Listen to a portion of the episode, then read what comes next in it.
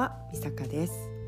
昨日、えー、前回のポッドキャストを、えー、上げたばかりなので今日はあのー、あの収録する予定はなかったんですけれども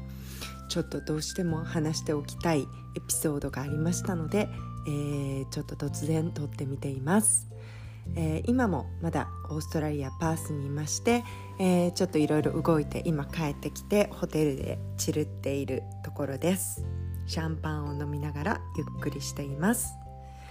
えー、今日はですねあの初めて電車に乗ってみたんですけれども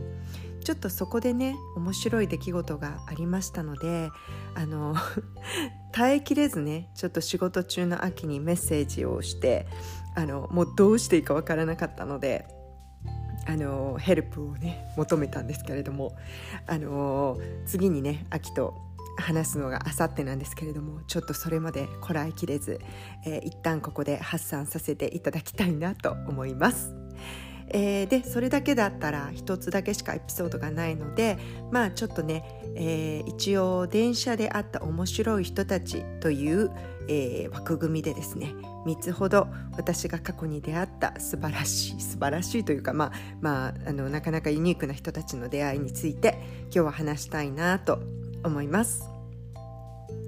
えー、今日はですねそうさっき言ったんですけれども初めて電車に乗りました。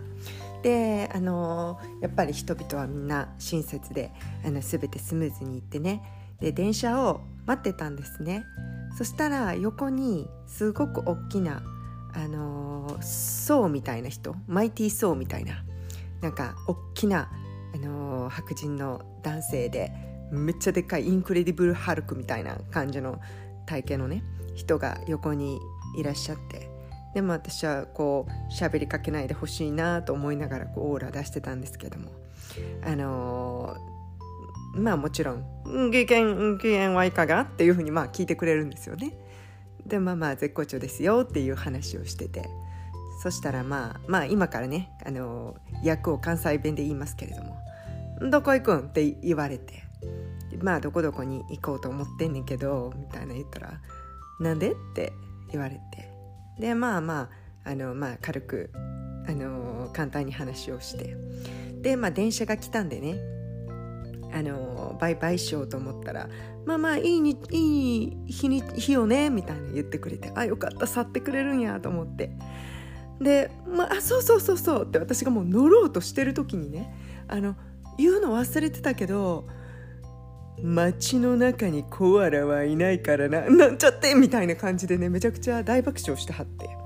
でまあまあねそのホームの外で大爆笑してくれてたから、私もどういう風にしていいか分からずまあでもねあのいいいい感じでドアが閉まってくれたので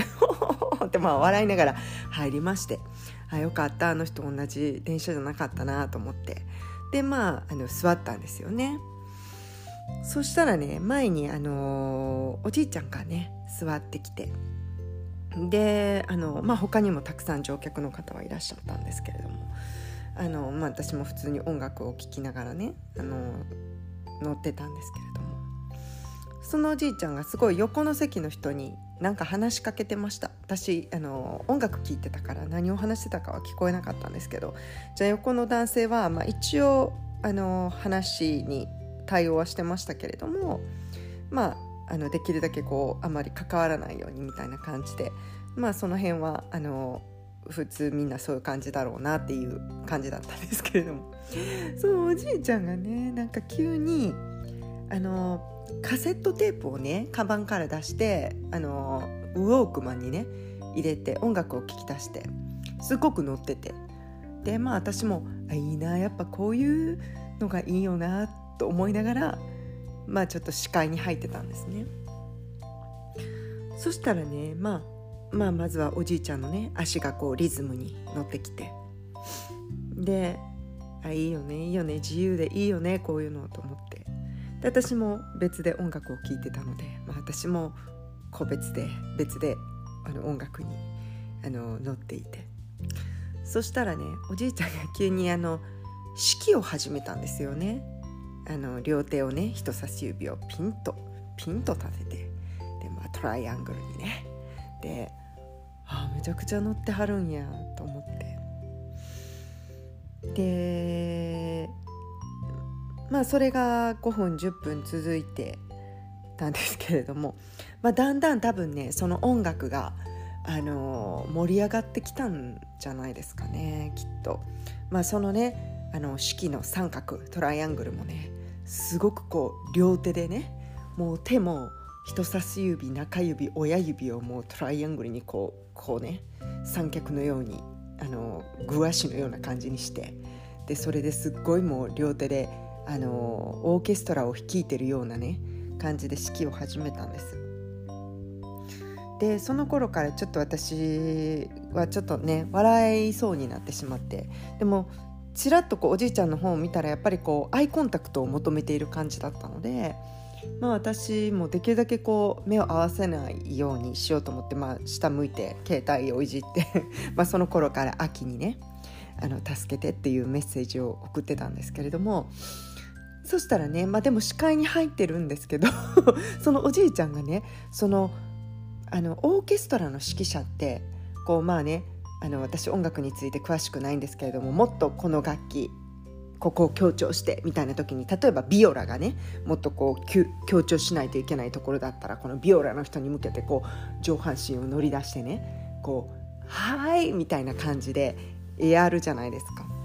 ですごいねそういう類の動きを始めたなと思ってでちょっとだけ頑張って首をね前に向けたらめっちゃ私の前にいたんですね。で多分あの多分私の担当のところだったかもしれないですけどもね。で、まあ、どうしていいか分からずあのあの本当に分からなくて。で一応もう目が合ってしまったのでもう目が合う場所にいたのではい。あのとりあえずあの 会釈だけしたんですけれども。で周りの人を見てもね本当にみんなあのスンとしてはって。ででももう私本当に口角がねもうあのあの顔がもう笑顔にならざるを得ない状態で。で一生懸命一生懸命その、ね、笑わないように口角をあの下げてたんですけれども。そしたらねおじいちゃんがまたカセットを変えて違う音楽にして。そしたら多分ねあの次はヒップホップ系の音楽だったんだと思うんですけれどもめっちゃ乗ってて。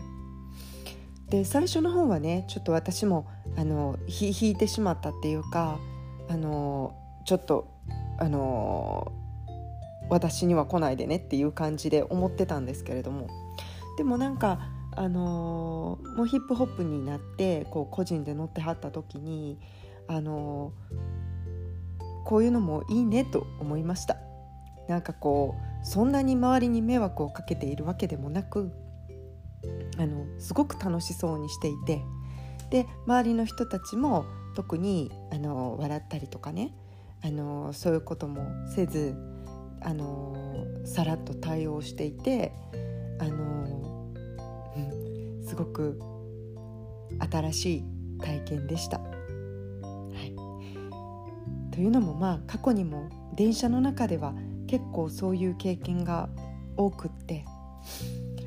であの1回あったのがねあの大阪の通勤電車の通勤アワーのねあの電車の中だったんですけれども。あの JR でこう4人掛けみたいな席がある電車があるんですけれども、まあ、そこに座っていたら前にいるおばあさんがね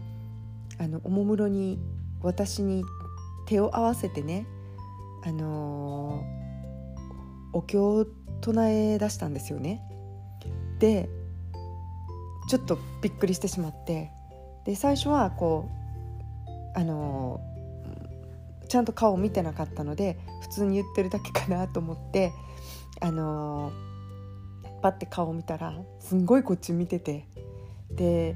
私はあのあんまり霊感もないですしあのそういうのをあまり信じていない方だとは思っているんですけれどもでもやっぱりちょっとびっくりしてしまって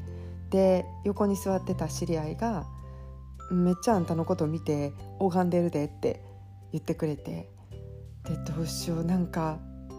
が見えてるのかなとかあの一応気にするのでで45分ぐらい電車に乗ってたんですけれどもあのでまあそのお経はね1回で終わったんですけれどもでその後に降りる時に「あのー、ありがたや」って言って降りはったんですよだから何かはちょっとよくわからないんですけれどもあの何かが見えてたのかちょっとわからないんですけれどもそういうことがあったなと思って今日思い出しました。で最後のエピソードはちょっとこれ怖いんですけれども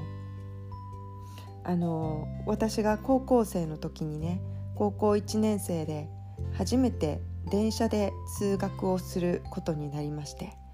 でまあね新しい学校の制服を着てあのその私が通っていた学校は私立だったんですけれども、まあ、制服が結構ユニークな学校でまあ歩いてる人見たらあの制服あ一緒の学校だねみたいなのが分かる感じのワンピースだったんですね。でまあ私がこう2つ電車を乗り継いで学校に行かないといけなかったんですけれどもあのー、ある電車を、まあ、乗ってその時に、まあ、電車の中で、あのー、すごい怒鳴られている学生がいたんですね。でたまにそういうシーンを目撃することはあってで多分その時期はねなんか携帯電話かポケベルだったのかちょっと忘れちゃったんですけれども、まあ、そういうのをいじっていた学生に対してある男性がすごく怒っていたっていうのが私は覚えてるんですけれどもあ怖いなと思って本当に電車でマナーには気をつけようと思いつつまあ終点だったんで降りて歩いてたんですよね。そしたらね私の前にある男性がスーツを着た男性が歩いてはって。で、まあ、学生ながらに覚えてるのはスーツなのにすごくあの使い古したようなスニーカーを履いてはって。であのうんなるほどと思ってまあ珍しいねと思いながら後ろ歩いてたんですけれども、まあ、終点だったんで大量の人がいっぱい降りるんでね。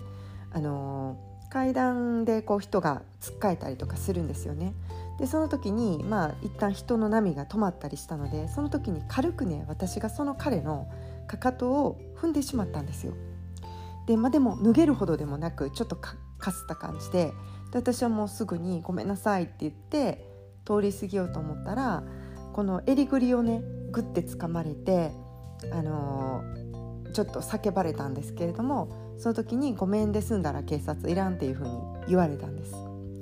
でその時にはもう階段を降りてしまってたのかなちょっと忘れたんですけれどもでたくさんの人がいたんですけどもその時の私の体感ではあのもう私たちの半径20メートル以内誰もいなくなるぐらいそのおじちゃんが叫んだ瞬間にふわーって人が引いたような気がしたんですよね。であので私とおじさんだけがこう中心にいて「まあ、ごめんで済んだら警察いらない」と。で、まあ、ここで土下座をしろって言われてで私も今の私だったらねもっと強くなってるのであのちゃんともう一回謝るなり、あのちゃんとした対応をしていたと思うんですけれどもその時の私はまだウブだウブだったのであのもうちょっとおどおどしてしまってごめんなさいごめんなさいっていうことしか言えなくって。そしたらまあとりあえず土下座をしろと言われて。ででも、まあ、高校生ながらにもこんな場所で土下座は違うって思ったみたいで、まあ、渋っていたみたいなんです。ごめんなさいとしか言わなくて。そしたらね毎朝毎朝、あのー、電車で英字新聞を読んでるすごい素敵な女性がいてかっこいいなと思って見てた女性がいるんですけれどもその人がぐわって歩いてきて、あのー、私見てたけどこの子何もしてないじゃないって言ってくれたんですよね。でびっくりしてなんか助けてくれたのが、あのー、駅員さんとか男の人とかじゃなくてあの若い女性がしてくれたんですよね。であのそしたら彼のアテンションは彼女に変わって彼女の襟ぐりを掴んであの胸ぐらですか。そしてあの、まあ、お前はこいつの保護者かと。で保護者なんだったらお前が代わりに土下座しろっていうふうにおっしゃって。で彼女はすごく強いような感じの方だったんでしませんよって言ってました。であなたが間違っている。で彼女は謝ってるのになぜそこまで求めるのか。で私たちが土下座をする必要はないっていうようなことを多分言ってくれてて、まあ、私もちょっといっぱいいっぱいだったのでちゃんとした言葉覚えてないんですけれども。そしたらその男性が多分気に入らなかったんでしょうね。でその女性に殴りかかろうとして掴んだんですよ。でその時にやっと駅員さんが2人いらっしゃって彼を連れてあの当時その駅にあのあった事務所に連れて行かれたんです。であので私もちょっと怖くて震えててで彼女は私に「あなたここからどうやって帰るの?」って言われてでここから乗り換えて何々線でどこどこまで帰ります？って言ったらあのおじさん有名なの？って教えてくれてまあ若い子に叫ぶっていうのでね、まあ、だから私があの早い時間帯に聞いた電車で怒鳴ってたおじさんだったんですけれどもであのそのおじさんも同じ線に行くからあの1万円をくれてねこれでもうタクシーで帰りなさいって言われたんです。でやっぱり私も高校1年生だったですけどやっぱりそんなお金をもらえないと思ったんで「あの大丈夫です大丈夫です」って言って父親の勤務先が近所だったからそこまであの歩いて行ってお父さんと一緒に帰りますって言ってたんですけれどもそしたらね今度同じ制服のあの女の子がね全然知らない女の子が歩いてきて「先輩一緒に帰ろう」って言ってくれたんです。でそうさっき言ったんですけどうちの学校は結構ユニークなあの制服ででねあの中等部と高等部であのある部分の色が違ったんですね。で私は高等部だったんですけれどもその女の子は中等部の色だったんです。ででその学校はねあの柔道とかあのそういうあの格闘系が強い学校だったのでで彼女は多分そのね柔道か何かの中等部のあの強い選手だったみたいなんですよね結構しっかりしたあの女の子でで会ったこともない友達でもないし知り合いでもない子が先輩あの大丈夫です。私先輩と同じ方向だから守るからあの一緒に帰りましょうって言ってくれて。まさかのねその時助けてくれたのが女性2人っていう。で1人は自分よりも若い中学校の女の子っていうね。なんかもうびっくりしてしまって。でその女の子と一緒にねその違う線に一緒に行ったんです。でそしたら彼女が公衆電話で電話をしてあの自分のお母さんに電話をして「お母さん今ちょっと先輩守るから あのっていうふうに電話をしてくれててでそしたらねそのおじさんがね改札から入ってきたんですよね。もう解放されてて。でキョロキョロキョロキョロしてて。でその女の子がね結構背の高くて大きなあの体の女の子だったんですけれども柔道してる子なんでねあのこう先輩私の後ろに隠れてって言ってくれて。でもう惚れますよね。本当に。年下とか女の子とか関係なく本当にもう私泣きそうになってあの優しさに。で結局まあそのままおじさんに見つかることなくあの家に帰りまして。で、まあ、母親にもその話をして、まあ、翌日もねちょっと電車に乗るの怖かったけど、まあ、電車に乗って学校に行きまして。でその翌日学校の帰りにね同じ駅で降りて歩いてたらあの人だかりができてて。でいっぱいポールが立っててね。でなんかこう人が集まってたのであの何があったのかっていうのをちょっと見てたら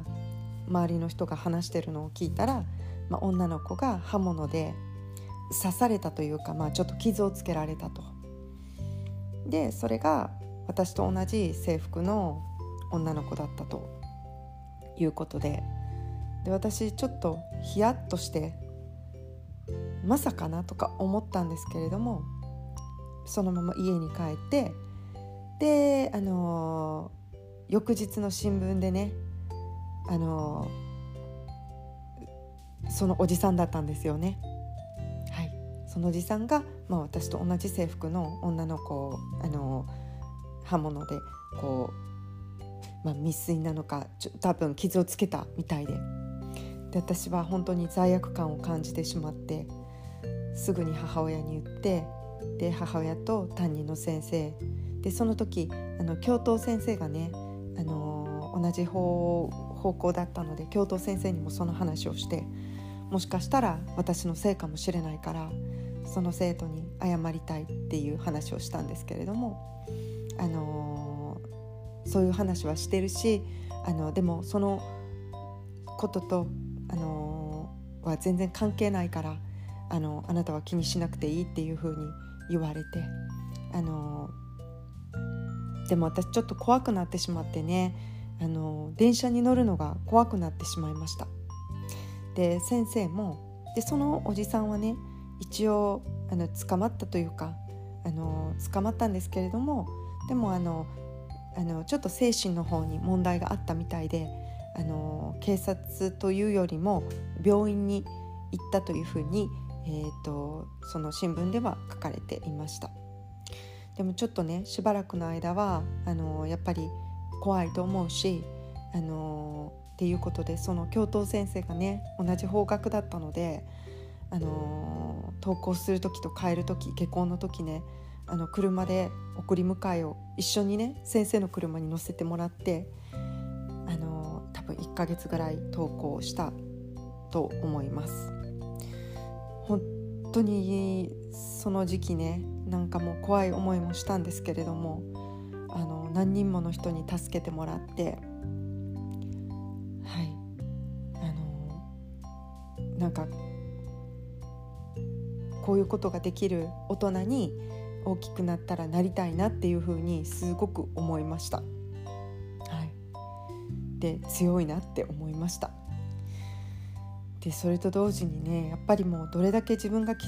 あの気をつけていても、あの、そういうことに巻き込まれることはありますし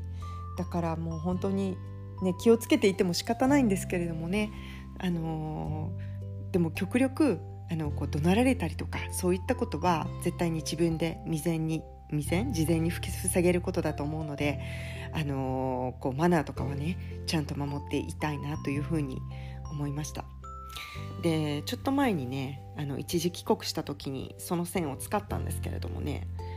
たまたま、あの、人の叫び声が聞こえてで、まあ、ちょくちょくねあるんですよそういう面白い面白いというかまあハプニングみたいなことは電車に乗ってるとねあのちょっと変わった人がいたりとか、あの酔っ払ってる人がいたりとかちょっと怒りがちな人がいたりとかっていうのはまあちょくちょく見かけるんですけれどもすっごいなんかあの聞き覚えのある声だってで学生に怒鳴っててで見たら多分そのおじさんだったんですよね。もうめっちゃ怖くなっちゃって。やっぱりあの安心はできないですね。っていうふうに思いました、はい、やっぱりこう公共の乗り物に乗ったりとか一歩家から外に出るとやっぱりどういう人に出会うかわからないしあのたくさんね素晴らしい出会いとかあのそういったものもあるけれどもまあ面白い出会いもたくさんありますしでもその分ねあのどれどれだけかの確率で怖い経験をしたりとかなんでっていう自分は何も悪いことしてないのに巻き込まれたりとかあのこの間ね秋と跳ねられかけた話もしましたけれどもあのどれだけマナーを守って生活していても巻き込まれる時は巻き込まれるので本当にもう気をつけてくださいって言っても仕方がないですけれどもあの